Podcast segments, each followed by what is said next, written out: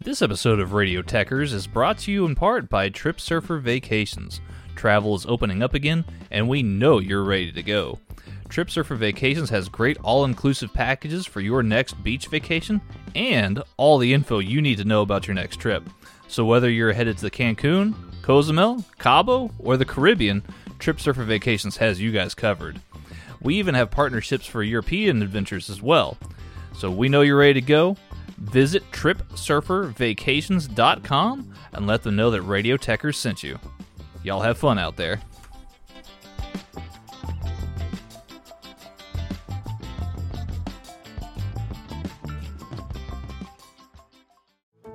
How did we become Central Ohio's most trusted team of orthopedic experts? We focus on what matters most, our patients. At Orthopedic One, we know we're only at our best when we're helping you get better. And every day, your commitment to overcoming pain and injury inspires and moves us. That's why we bring our best every day to earn your trust. Find a physician near you at orthopedic1.com. What's up, y'all? It's the Texas Gentleman Tanner Pruitt, just giving y'all a brief reminder, if you haven't been doing so already, subscribe to Brainbuster Radio, where you'll catch us every Tuesday. Also, we've been doing our series of unfortunate events, and today's episode is number 2 on our list. So go back to Brainbuster Radio, make sure that you're subscribed, and tune in on Tuesday, where we reveal number 1 on our list of the series of unfortunate events. Thank you guys, of course, for tuning in, and on with today's show. This episode of Headlock Talk is brought to you by Austin-based company Naturally Hemp's and their new line of CBD gummies. These gummies are made with 100% baked-in, pharmaceutical-grade, non-isolate-based CBD. What we're talking about here is the entourage effect. The entourage effect refers to the stronger effect you get when combining multiple cannabinoids together, as opposed to just CBD.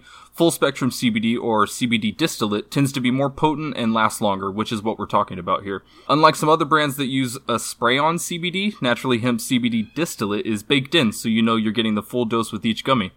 I personally use them for all kinds of things, like sleep aid or muscle pain. And did I mention they taste great? They got 5 flavors, strawberry, green apple, lemon lime, watermelon, and, get this, the orange flavor has vitamin C in it. Ooh. So, if this sounds like something you could go for, head over to your nearest Create a Sig vape shop and pick yours up today to see for yourself the difference Naturally Hemp's gummies can make in your life.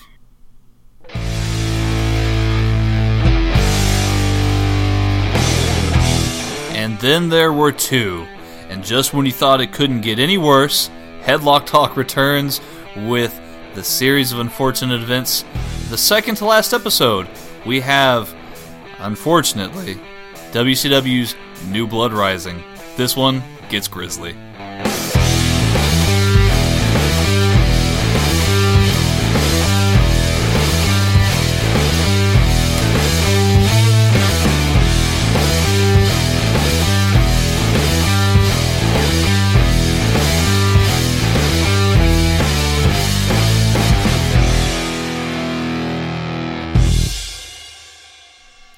And, of course, welcome back to another episode of Headlock Talk. Oh, snap. Oh, snap. Indeed. And here with me, I'm, of course, the Texas Gentleman, Tanner Pruitt. And we have, of course, on a Tron-like motorcycle emerging out of the internet. Oh, shit. The one, the only, Mr. Stephen Grudy. Well, what's going on, man? Oh, just dandy. How are you doing today, man? Oh, man. Coming off of this show, I'm confused. I'm angry. Lots of emotion. I sincerely agree. There's a lot of emotion with this show here. This is a continuation of the series of unfortunate events. We've been covering some of the worst pay-per-views of all time, and we are down to the final 2. And just because this show here is only number 2 on the list doesn't make it any better. That's true. This is undoubtedly one of the worst shows of all time. Yeah. By a pretty fair margin here. Mm. We are, of course, talking about WCW's New Blood Rising from the year 2000.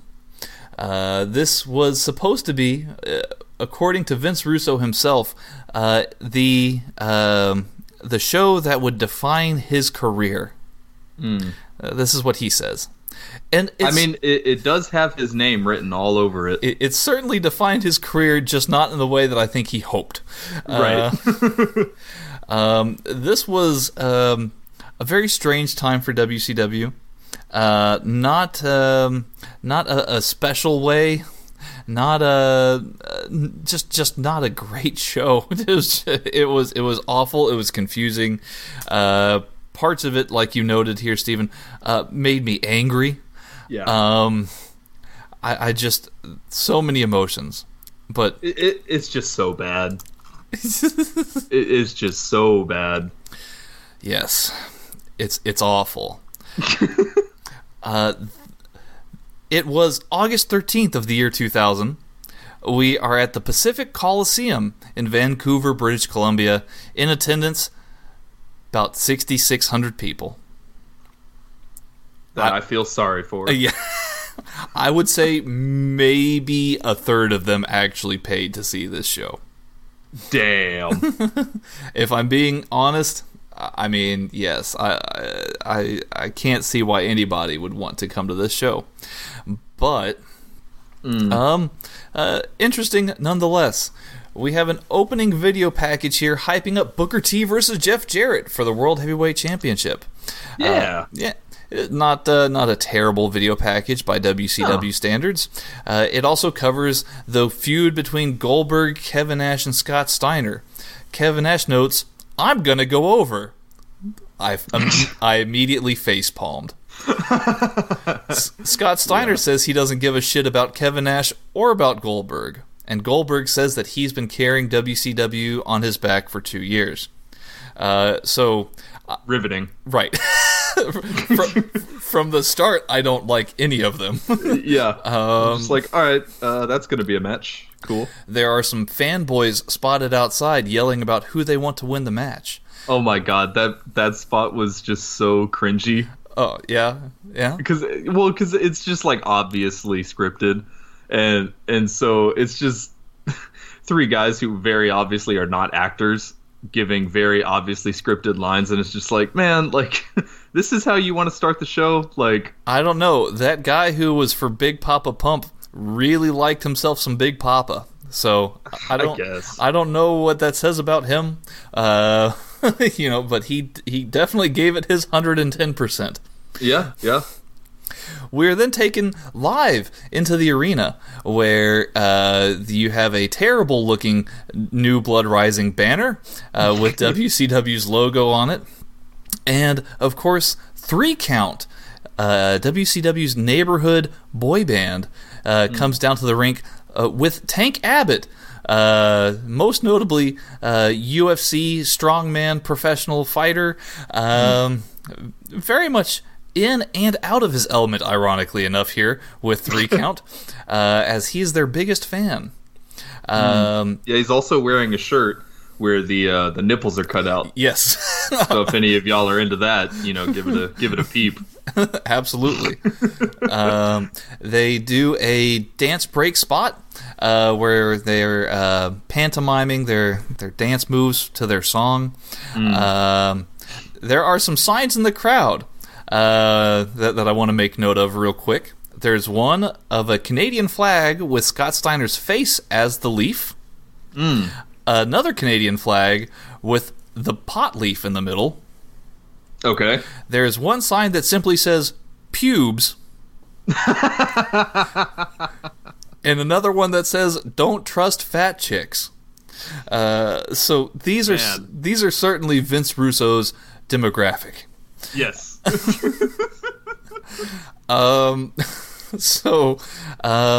What we have here is a feud between Three Count, which is Evan Karagias, I believe that's how his name is pronounced, Shannon Moore, and Shane Helms, who would later become the Hurricane, taking on the Jung Dragons, Kaz Hayashi, Jamie San, and Yun Yang.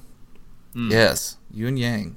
Man, I was sitting here trying to figure out how to pronounce Evan Karagias' last name, and you just, like, nailed it right off the bat. Yeah, they noted it on commentary, but if you read it with the subtitles on, it's Evan Karagias. And so I was like, Karagias. Yeah, what? He's very Greek. Extra Greek. Extra Greek. Tzatziki sauce. Anyway. This is actually a ladder match with both a recording contract and a gold record on the line, because obviously Three Count wants to continue being recording artists, and they want their gold record back, which I believe was perhaps stolen by the Jung Dragons. I really got confused. I really don't know what's going on there, but alternatively, I think the Jung Dragons want the recording contract. And somehow we have both items on the line in this ladder match. See, okay. Let me just start off. It's really dumb to have two items up there. I think it's very strange. And then also, why do the Young Dragons want a recording contract? Do they just not want Three Count to have it? Is that what's going on? I think because they believe they're a better recording talent, Steven. Okay. I think so. Gotcha. Cool. Yes. Now, this is not a bad ladder match by any stretch of the imagination. I mean, no. It might actually be the best match on the card. Unfortunately, this is noted for having the distinct misfortune of being overshadowed in history by the TLC match at SummerSlam just 2 weeks later between the Dudleys, the Hardys, and Edge and Christian. I mean, just listen to the people that are on that card. Yes. I can see why it was overshadowed. Yes. And the TLC match was above and beyond a better match. There was some interesting spots here, some decent enough action, and even Tony Schiavone himself, I believe, it may have been Tony, all three commentators at points here in New Blood Rising, it should be noted. All their voices started blending together because as we come to know with these late 2000s into 2001 shows, we don't get to have an opinion because somebody or anybody else is always talking. Right. Yes. Yeah. I mean, it's pretty aggressive the entire time with the commentary, honestly. Yes. But no, I mean, this match was fine. It definitely had some cool spots in it. There was one spot where I forget what member of Three Count it was. It might have been Evan Karagias. So they had a ladder placed in between the ropes, and Evan Karagias did a leg drop onto the ladder outside of the ring, and it kind of catapulted or did a mousetrap thing onto the chin of one of the Young Dragons, and that was a really cool spot. Mm-hmm. But then not even 2 minutes later, they do one of the dumbest spots ever where they stack the Young Dragons 3 high on a ladder that's placed inside the ropes and does a slam on there. And it's just so rough. So this match had a lot of potential, but then weird, bogus spots like that. And then the overall just kind of the guys looked pretty confused the entire time. Mm-hmm. Keep it from being a solid ladder match, you know? Yes. No, I would absolutely agree with that sentiment. I did ultimately give this 3 stars just for the innovation. This match really was ahead of its time. But again, compared to what was probably a 4.5 to 5-star TLC match just 2 weeks later, yes, this match gets shunned in history for... obvious reasons. Yeah. I went ahead with 2 3/4. It's almost in that spot of 3, 3.5. But some of those spots were just rough to watch, so I had to knock it down a little bit. And there's nothing wrong with that. Yeah. Unfortunately, ladies and gentlemen, with a lot of these pay-per-views, this is as good as it gets. Yes. Yes. We are then taken backstage where we see the Filthy Animals talking it out with Ernest the Cat Miller, who is the WCW commissioner somehow. Is he? Yes. Okay. See, this whole storyline made literally 0 sense to me. See, I had no idea what was going on the entire time. We find out at one point in Nitro, I think it's after this, that the Pyramid of Power goes Eric Bischoff, who's never seen on screen because he's not actually there anymore. Mm. And then below him, somehow Ernest Miller and Vince Russo are on the same level. I don't understand, but okay. Yeah. Who's Ernest Miller? That's the cat. He's the guy backstage. Okay. Talking with the Filthy Animals. Okay. Yeah. So, Filthy Animals are trying to barter favors here to help ensure that the cat wins his match, but that the Filthy Animals would then get a tag team title shot. We do see, of course, here Rey Mysterio, who is unmasked at the time. So that's something. Yeah. Cool. Yeah, if you ever wanted to know what Rey Mysterio's face looks like, well, you get a good idea. I mean, he is wearing sunglasses, though, so you don't get, like, the full effect. Right, of course. But whatever. Now, we are then taken to the match, of course, between Ernest the Cat Miller and the Great Muta. The Great Muta is obviously legendary in Japanese wrestling and a legend around the world. And he is here now in WCW at possibly the worst time to be. Of course, another thing should be noted here, because WWE decided to overdub the majority of WCW's music themes when they were added to the network, the cat comes out to some music that is reminiscent of what a clown would do a striptease to. Mm. Yes. Mm. Riveting. I mean, you don't get the kind of James Brown kind of shuffling, upbeat, funk music that was legendary in WCW's time. We are told that these two apparently have legit heat with each other by the commentary team. So some inside terminology being used here. And then... Hudson, he's talking about how these two just don't like each other all throughout the match. I lulled. This match really is nothing special to it. It's really only notable here for Tigress from the Filthy Animals coming out and the crowd chanting, "We want puppies." So we know that they're fans of Jerry the King Lawler from Raw. Indeed. This match is a dud. This match is a dud.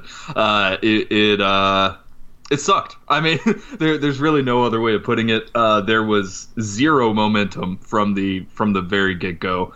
They didn't even get into first gear. They were struggling to even switch gears, and then the match ended.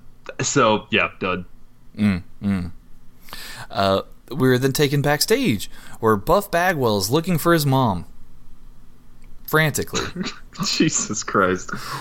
This angle is just out of this world. So, this match here is legendary on a number of levels here.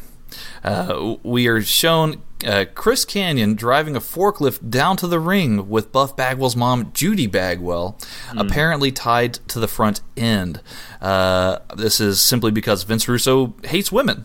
I mean, there's certainly an argument that could be made for that. Yes.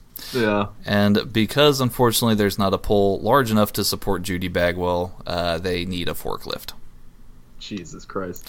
Let me just say, Judy's not that big of a woman.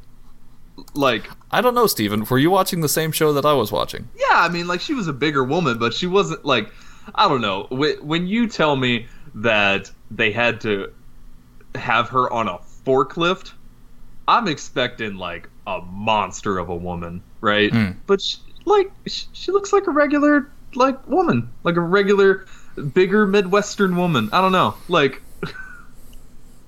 It wasn't bad. Yeah, I mean... the forklift's a little overkill is all I'm saying. Yeah. The story here is that Kanyon is, imitating Diamond Dallas Page and has cruelly been attacking Judy Bagwell, giving her several diamond cutters in the weeks leading up to this match here. This is actually because Chris Kanyon... in his imitation of Diamond Dallas Page, needs to have a Kimberly of his own, as Diamond Dallas Page's wife Kimberly was the one who would always accompany Diamond Dallas Page to the ringside. Buff Bagwell. Judy Bagwell would be a great great manager for that, for sure. Buff Bagwell, on the other hand, has been the dumb babyface, unable to stop Kanyon at every turn. This match was just grasping at straws the entire time, and there's really, unfortunately, not a lot going on.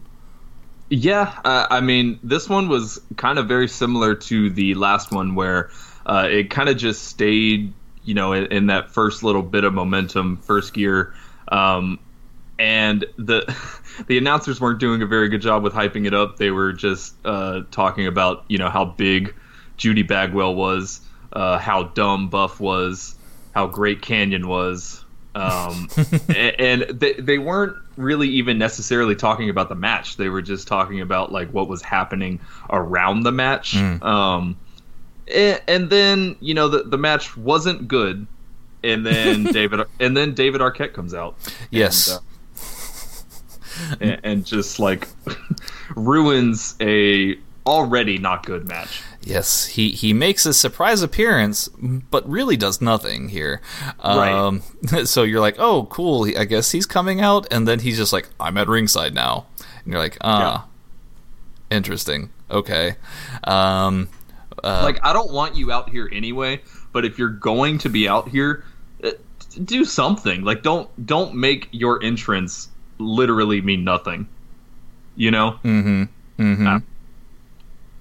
It's bad enough he's out there anyway. Yes. We do also get to see Buff give Kanyon and Arquette a double blockbuster here for the win. And then he frees his mom from the forklift. Yay! Good guy wins. Right. That would probably be the only logical thing that happened here. Yeah. Half a star, man. Oh. Yeah, I'm rocking half a star on this one. I did not care for it at all. And like I said, the announcers were just dull as hell the entire time. The match itself was pretty dull. The angle was dull. And then David Arquette came out for no reason, and at that point I was just like, I'm done with this match. Like, let me, give me the next one. Yes, I had this as another dud, unfortunately. Hey, I do not blame you. Kanyon hits David Arquette with the Diamond Cutter post-match here. For good measure. Sure. For good measure. Yeah. We are then treated to Kronik, who are the WCW Tag Team Champions, facing off with The Perfect Event, Jindrak and O'Hare, and MIA for the tag team titles. Now, of course, from earlier, we have four members of the Filthy Animals as referees during the duration of this match. So what could possibly go wrong?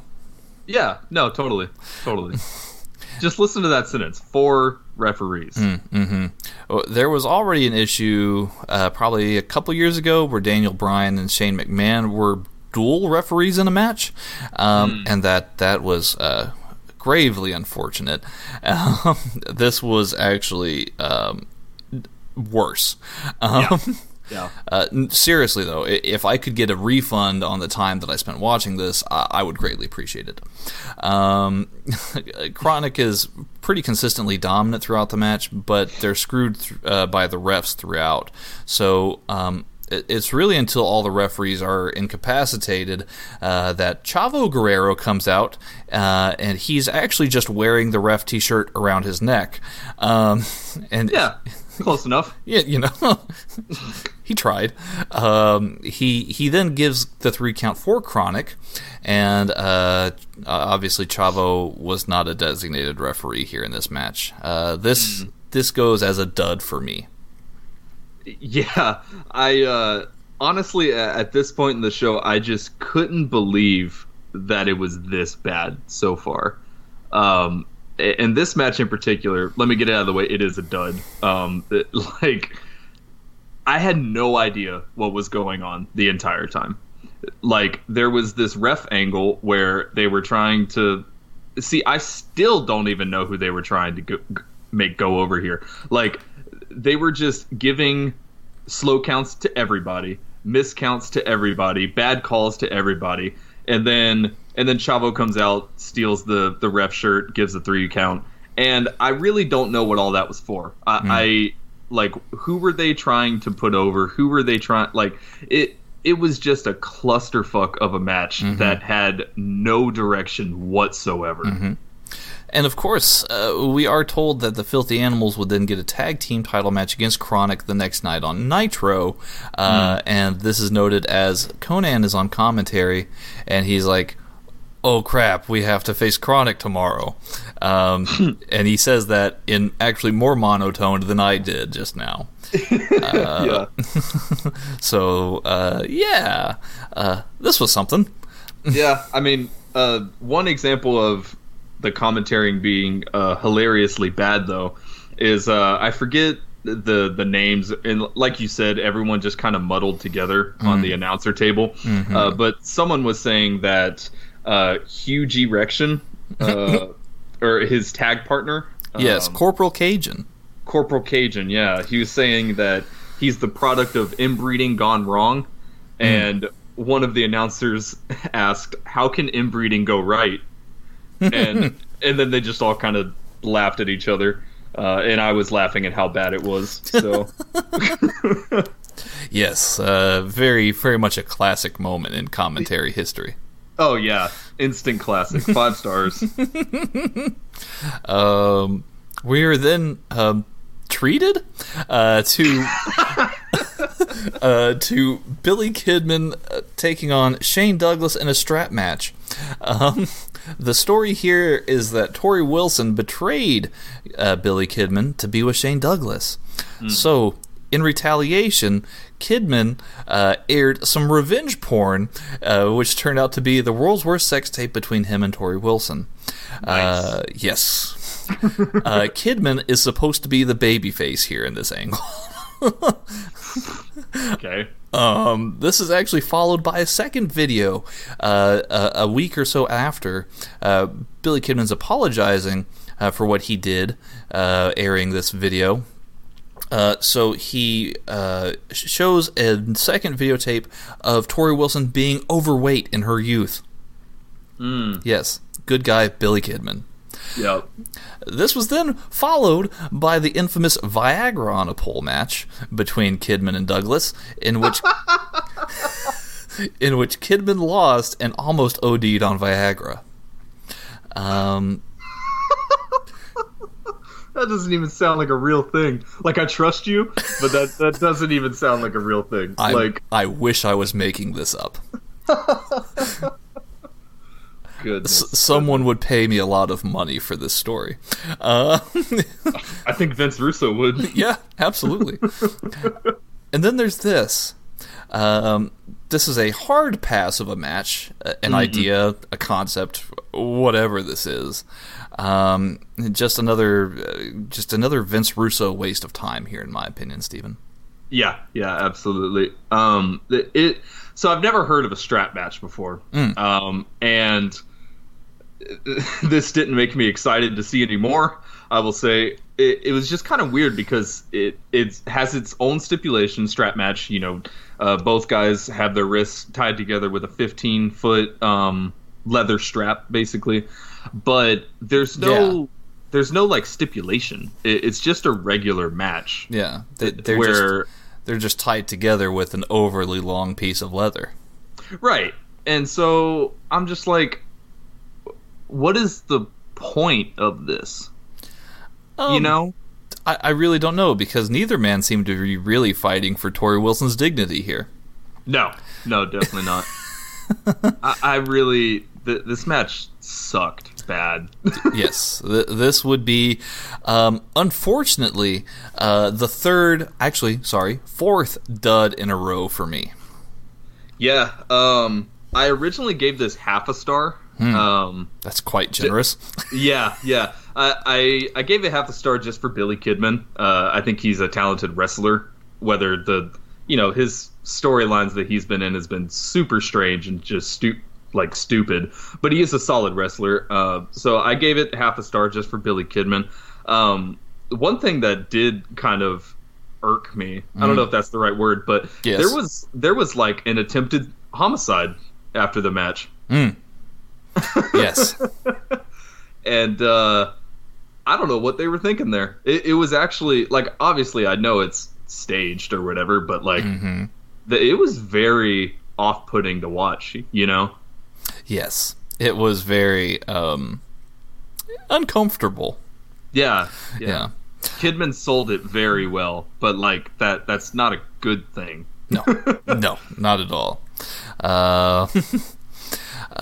Following this, Steven, are you ready? Man, I guess. We have Major Guns taking on Miss Hancock in a rip off the clothes match.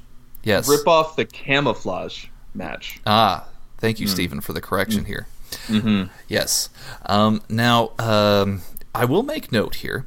If you are sensitive to men objectifying women or extremely sexist concepts, you should definitely make a hard pass on this match here. Yeah. This is, if you're looking for the women's revolution, you will not find it. This is like the exact opposite end of the spectrum from women's evolution. Like, this is... I actually like had a real personal problem with this match, just because it, like you said, it's extremely sexist, and like I understand it's a different time. You know, this wasn't crazy out of the realm of some wrestling at this time, but there is one specific part of the match that is really just like, come on, there's no way you did that, you know? Anyways. Yes. The participants have to disrobe one another and then score either a pinfall or a submission in a mud pit that is actually near the entrance ramp.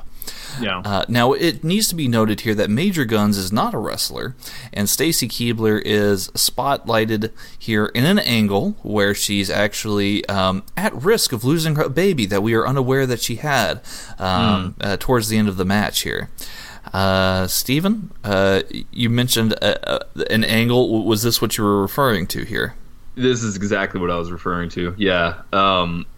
So, we're treated to a terrible match, right?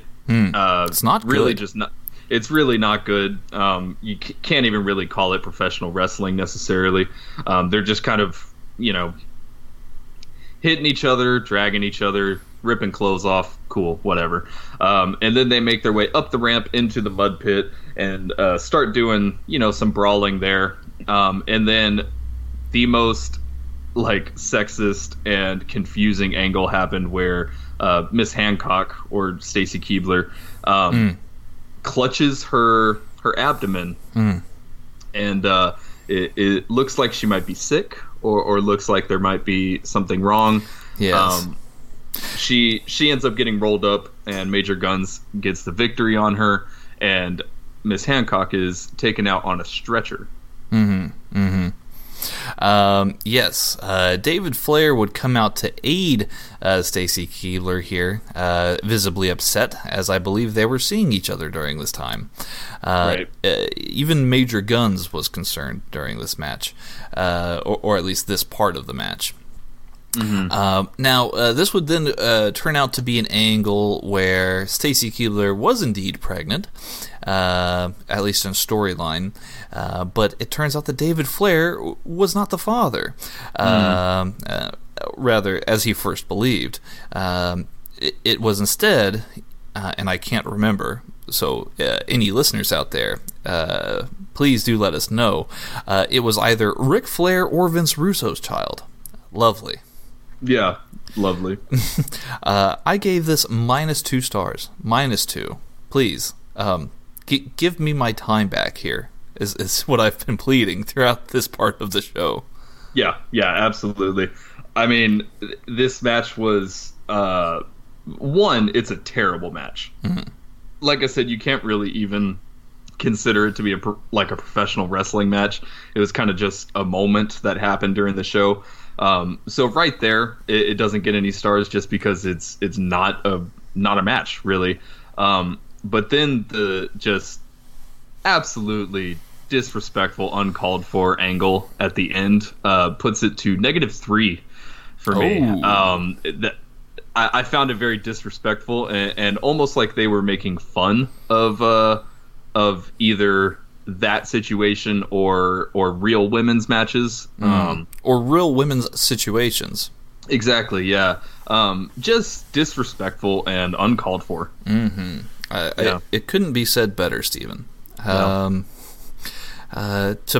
add some levity here, we get Gene Simmons, or rather, the Demon. I said the exact same thing to my dad when we were watching it. I was like, wait a second. Don't you have a stadium to play or something? No, this was actually the Demon, Dale Torborg. Yes. Taking on Sting as the I believe it's called the Dark Carnival, which is comprised of the Demon, the Great Muta, and Vampiro, as well as just a top-notch faction. Yes, and this is actually rounded out by famous at the time rappers, the Insane Clown Posse. Oh, sweet! Yeah, sweet. So that's a stable if you've ever had one. But yes, the Demon is taking on Sting here, as they are all feuding with Sting. The Dark Carnival is. This match goes less than a minute, so really not worth my time in rating this match. Of course, it just gets a 0 here, a dud. The only thing notable here is that Sting is getting beaten down by the Dark Carnival post-match here, but is saved by Kronik, who oddly and boldly challenged to defend their tag titles against Vampiro and Muta just later on in the night. That same night. Yeah. Strange decision. This match was barely a match. I don't know. I mean, I'm not the biggest fan of squash matches. You know, I know they have their place or whatever. Their place is not on a pay-per-view. I'll tell you that right now. A squash match is something that you do in the middle of a weekly show to get someone over. You don't put that on a pay-per-view. Like, honestly, like really... really close to the end of the card, too. Particularly when it's a feud like this. I mean, we did just have Goldberg take on Dolph Ziggler not too long ago in what was literally a squash match, and Goldberg's actually done a squash match, not a squash match. Nailed it. Got it. But yeah, I mean, the same thing happened when Goldberg took on Brock Lesnar. The matches were very short. This was not necessarily the place for it here. Dale Torborg might have some limitations in being the Demon, but Sting just crushed him. Dud for me here, Steven.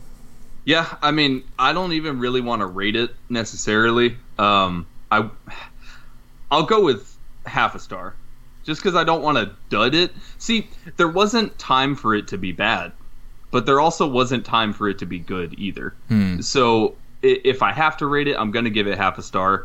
But yeah, it's just like it was a complete waste of time. You know, absolutely agree here. Let me see. We are then down to Lance Storm taking on Mike Awesome, and this match sucked so bad. Lance Storm is the most over guy in the night here, as he is the Canadian hero coming home.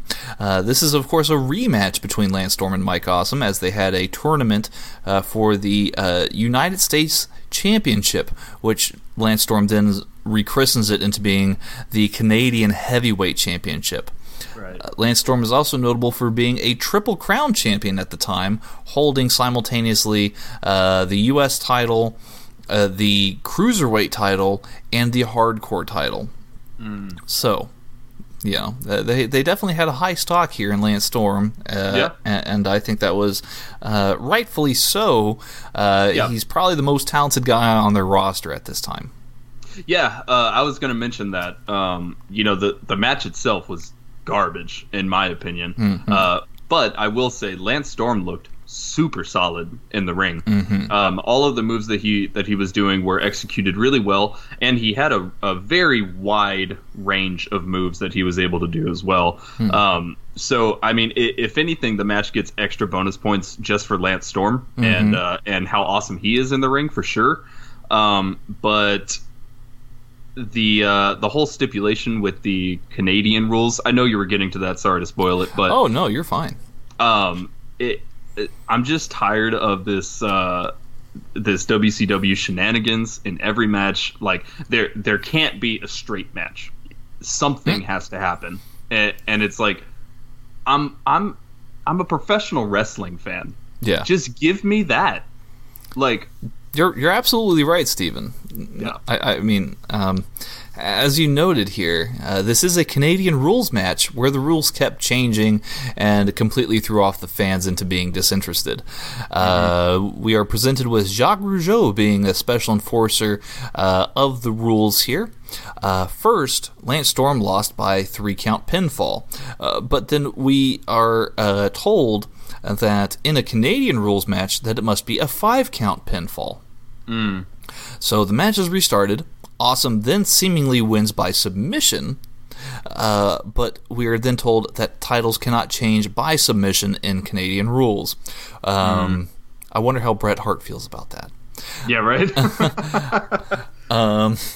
Then, when Mike Awesome did indeed win by 5-count, we are told that following the pin, rather, there must be a 10-count, just like in boxing or in a last man standing match, a pinfall must be followed by a 10-count in order for the title to change hands.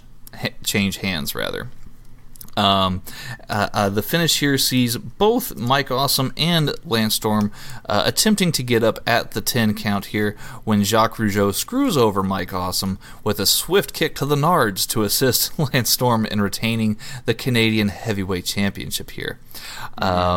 I was actually furious. I felt insulted as a wrestling fan. This is neither Lance Storm nor Mike Awesome's fault. It's not even Jacques Rougeau's fault.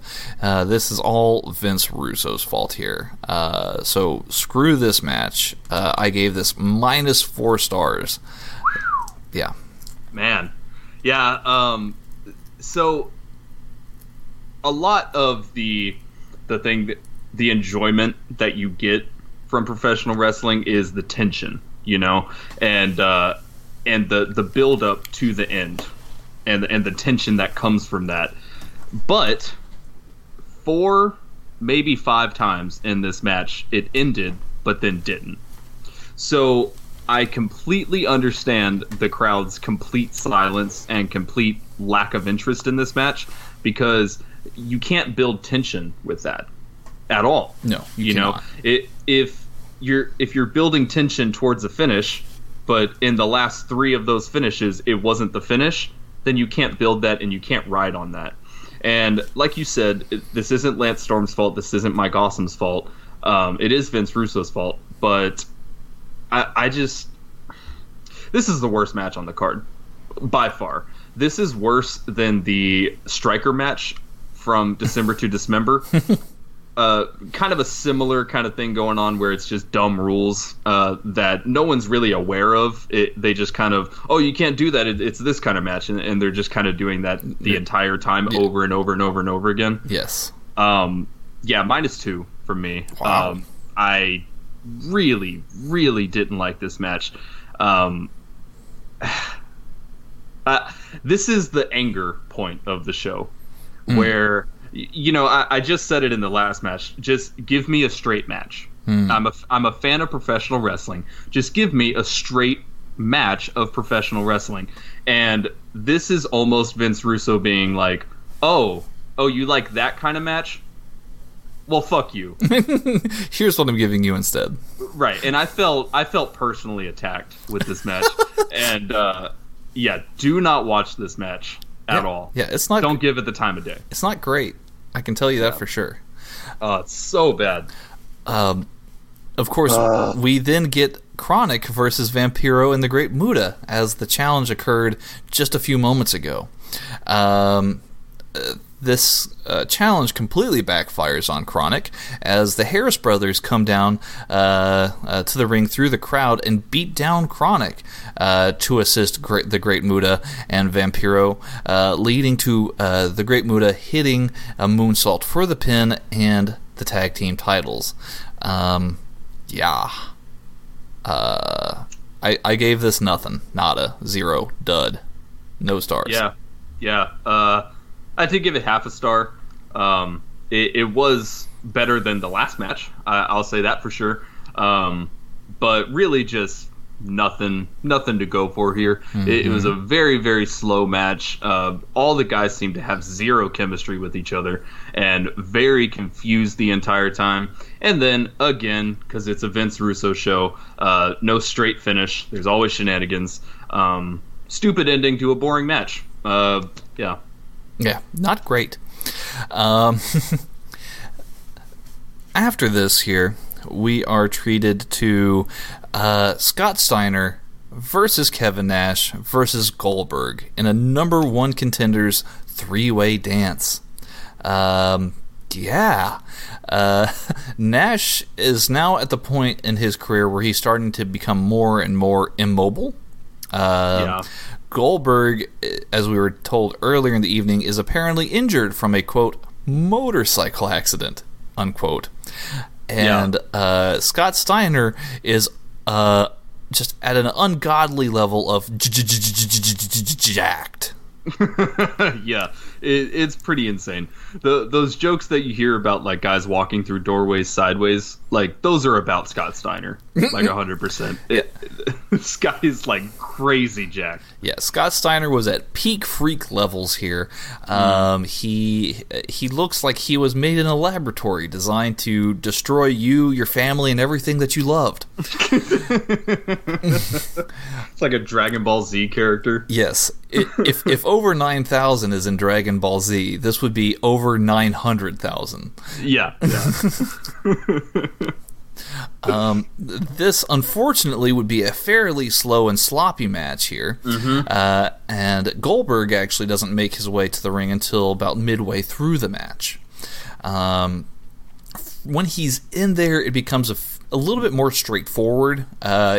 Goldberg actually adds some dynamics to this match here, I feel like. Mm-hmm. And that was actually an improvement here. Then we get the swerve. Mm-hmm. Mm-hmm. The swerve here from Vince Russo is that Nash has Goldberg set up for the jackknife powerbomb. Goldberg then decides that he does not want to cooperate, shoves Nash, and then leaves the ring. He is then met up the ramp by Vince Russo, who looks like a small bearded child next to Goldberg. Russo then orders Goldberg to continue the match and to go back to the ring. Goldberg says, "F you," and then walks out. We are then told that Nash and Steiner are, quote, working on the fly by the commentary team. Because they'll have to improvise. Yes, because we all know as wrestling fans that being given insider terms is exactly what we're looking for. Mm-hmm. Nash then wins the match with a jackknife powerbomb on Scott Steiner. This is really only good for a 1 star here from me. Yeah, I also gave it 1 star. I do like that you brought up with Goldberg coming out. He did actually add some goodness to the match. There was some dynamic there. There were some good spots. But then, in regular Vince Russo fashion, they destroy an already not amazing match. I don't understand what he's thinking there, because you could just give me the match and it would be way better than you trying to have this weird storyline, this shenanigans all the time. Like, every single match on this card had shenanigans of some way. Mm-hmm. And if none of them had shenanigans, it wouldn't be a fantastic pay-per-view, but we wouldn't be doing this show. You know, it wouldn't be one of the 6 worst pay-per-views of all time. It wouldn't be one of the worst 2 pay-per-views of all time. Well, fair. I don't know, man. 1 star, just for that little spot with Goldberg and Scott Steiner. Mm-hmm. But other than that, really didn't do much for me. So Kevin Nash lived up to his promise. He did indeed go over here. Yeah. Yeah. He was like, they were like, oh, he's like Babe Ruth calling his shot. Oh, yeah. Cool. Great. Booker T defends the World Heavyweight Championship against Jeff Jarrett here. So it's become very clear in the video packages that obviously they're promoting Booker T to be kind of like how the WWF at the time was portraying The Rock to be. They want Booker T to be their Rock, in a literal and metaphorical sense. Oh, there you go. I didn't even catch that. Nice. Yeah, I don't know. My brain's weird today. Hey, it's working. But instead of having a rivalry like what WWF has between The Rock and Stone Cold Steve Austin, WCW think it's a good idea to have this rivalry here with Booker T be more like... a grown man who is very professional and good at his job and can really sell well against a small petulant child who just complains and says that you're a slapnuts all the time. Yeah. Actually, I like both of these guys personally. Yeah. I do like them. Them together is interesting. Separately, I think they're a lot better than when they get together, necessarily. Their chemistry really doesn't shine through in this match. I don't know. It was fine. I didn't have a lot of problems with it. There was a ref bump spot where Booker T hits the axe kick, and then he does, you know, that iconic breakdance spot, and bumps the ref after the breakdance. Like, you couldn't bump the ref during the axe kick. I don't know. Yes, very interesting match here. The selling on Booker T's part was not great here. God awful. Because I mean, we've been told all throughout the night, and the whole video packages leading up to this emphasized heavily, can Booker T go with his knee basically being destroyed by Jarrett in the weeks leading up to this match here, and even on the night of. He gets attacked in the parking lot by Jarrett, and has his knee like slammed into the car door, and. Yeah, I mean, we're led to believe that Booker T can barely walk, you know? But he can certainly spin a Rooney. That's not a problem. He can spin a Rooney. He can axe kick. He can bookend. Like, yeah. Take us to the finish here, Steven. Yeah. So Jarrett hits the stroke on a chair, but there's no ref. Another ref comes out and counts to 2. But Booker kicks out, hits a neck breaker, hits the bookend, and finishes the match.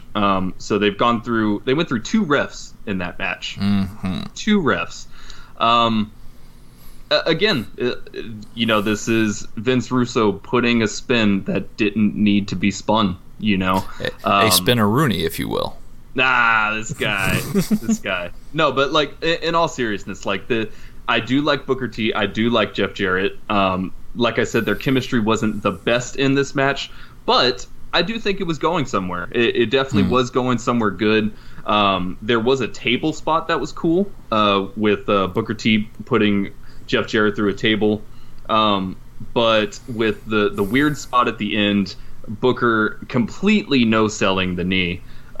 Really took this match down from the 3-star level is where I would honestly put it. Put it at 2.5 for me.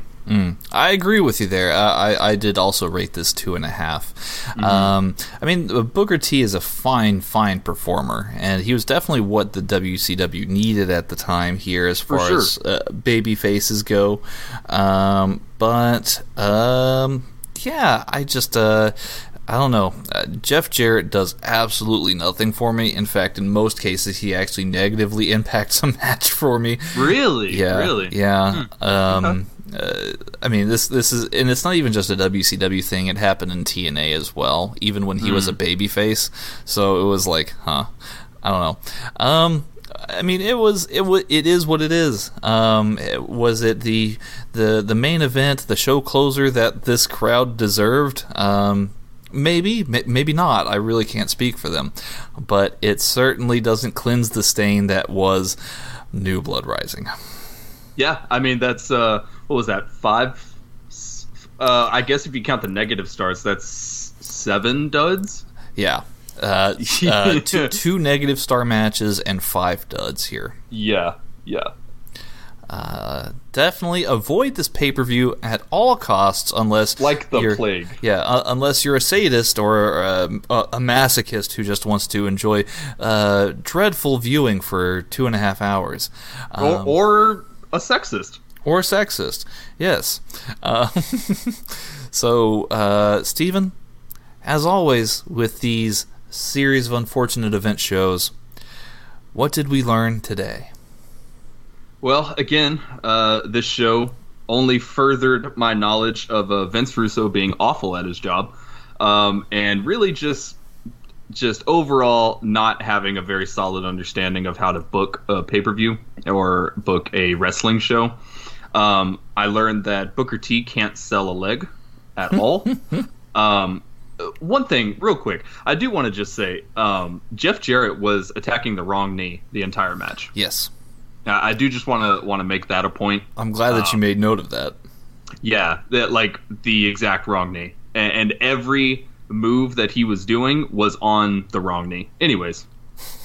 I also realized that Vince Russo, while not being very good at his job, is also kind of a sexist and kind of a fucked up guy, honestly. He really is, and you should really see some of the stuff that he did in TNA as well. Mm-hmm. He had 2 runs in TNA, just like he had 2 runs in WCW. Mm-hmm. It's not great. Yeah. It's ill-advised. In fact, that's a big part of probably why Dixie Carter ultimately lost control of TNA. So Vince Russo is ultimately probably responsible for the death of 2 companies, not just one. Fun. Yeah. So what did you learn, Tanner? I learned a lot about Canadian rules. I learned that this must make Bret Hart a legitimate or an illegitimate champion in many, many ways here, if we're going by Canadian rules. I learned that Kronik, while a mediocre tag team at its best, even though they're 2 strong guys, they really make poor decisions. Yes. I learned that Goldberg, that he rightfully walked out of this match, even though it was a work shoot that was supposed to be portrayed as a shoot, but turned out to be a work that was then led to a Tank Abbott feud that wasn't really, because Vince Russo doesn't know how to book things. Yeah. What else here? I learned that pregnancy angles are in poor taste. Just across the board. WWE's never done it right. WCW's definitely not doing it right. Well, that's an angle that just can't be done right. You shouldn't do it. Right. Like, I get, the spectacle, of storylines and certain feuds and stuff like that. Mm-hmm. But this is a wrestling show. Yes. And I don't need to see Stacy Keibler possibly lose her child on TV. I don't need to see that. No, it's not cool.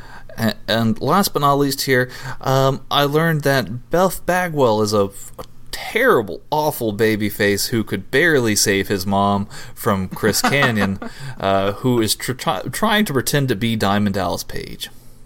Yeah, yeah. I still don't know what it is about Buff Bagwell. I do like him. Like, I don't know. I like him. I would like to see another forklift match perhaps in the future. I don't know how you want to do this. I just think it'd be a great throwback to this terrible moment in history.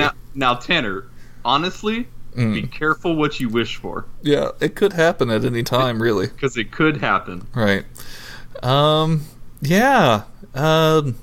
This pay-per-view is on level with most terrible historic tragedies in history, really. Yeah, I mean, this is probably the worst pay-per-view I've ever seen in my life. Mm-hmm.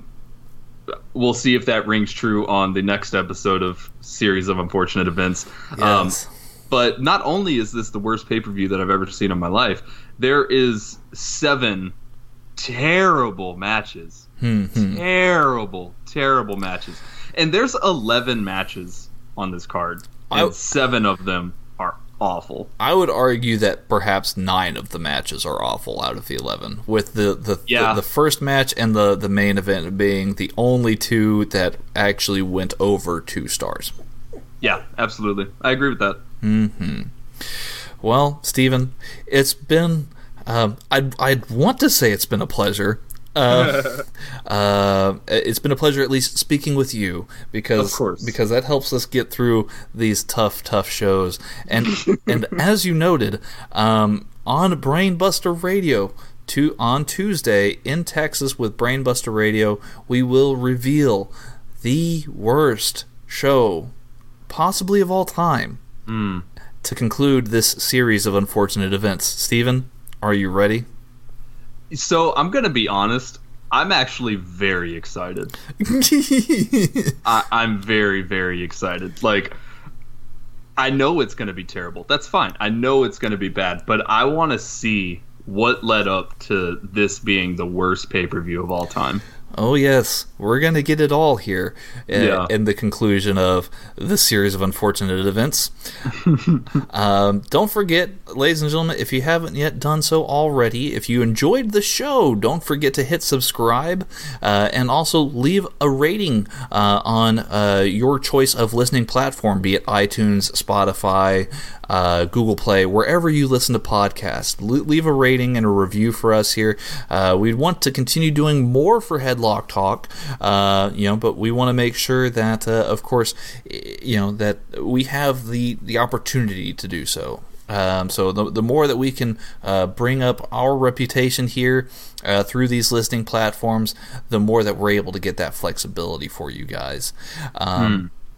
In addition, if you're a business out there and you need somebody to vend hot dogs for you, or I'll do it. Or Steven's already up for it. Or if you want us to come to your office and talk about wrestling, or you just need 2 goofy guys to file paperwork, you can definitely reach out to us for business inquiries, particularly for advertising, of course. headlocktalk@gmail.com. Hit us up there. If you think we got something wrong about this show, which I dare you to do so, you can hit us up on Twitter @HeadlockTalk. So I want someone to email us just the most like vitriol filled email of just like, you have no idea what you're talking about. Vince Russo is a god. Like, blah, blah, blah, blah, blah. I want it. I'll have you know that Judy Bagwell in a forklift match is an absolute classic, and I think you're blind in seeing that there's no potential in this match. Yeah, it's going to be something like that. Yeah. But yes, you can reach out to us on Twitter @HeadlockTalk. We're definitely quick on the response for you guys, so definitely keep in mind. And of course, tune in and subscribe to Brainbuster Radio on Tuesday so you can find out what the worst pay-per-view of all time is. It's going to be fun. Steven, you got anything else for us today? Oh, man. Don't watch this show. Don't give Russo the time of day. But listen to us Tuesdays in Texas on Brainbuster Radio to find out what the absolute worst pay-per-view of all time is. Yes. Alrighty, ladies and gentlemen, I'm of course the Texas gentleman, Tanner Pruitt, and as always, or as we've come to know in the recent weeks, as sometimes, on his Tron speed bike, going back to the internet, the one, the only, Mr. Stephen Grudy. Thanks for listening, y'all. Bye-bye. Later.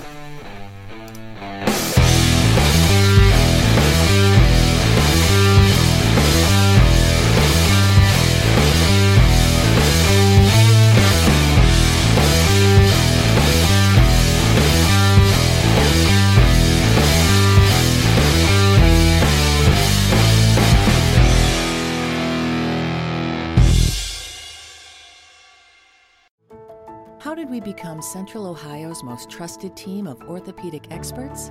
We focus on what matters most, our patients.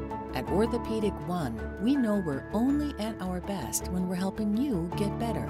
And every day, your commitment to overcoming pain and injury inspires and moves us. That's why we bring our best every day to earn your trust. Find a physician near you at orthopedicone.com.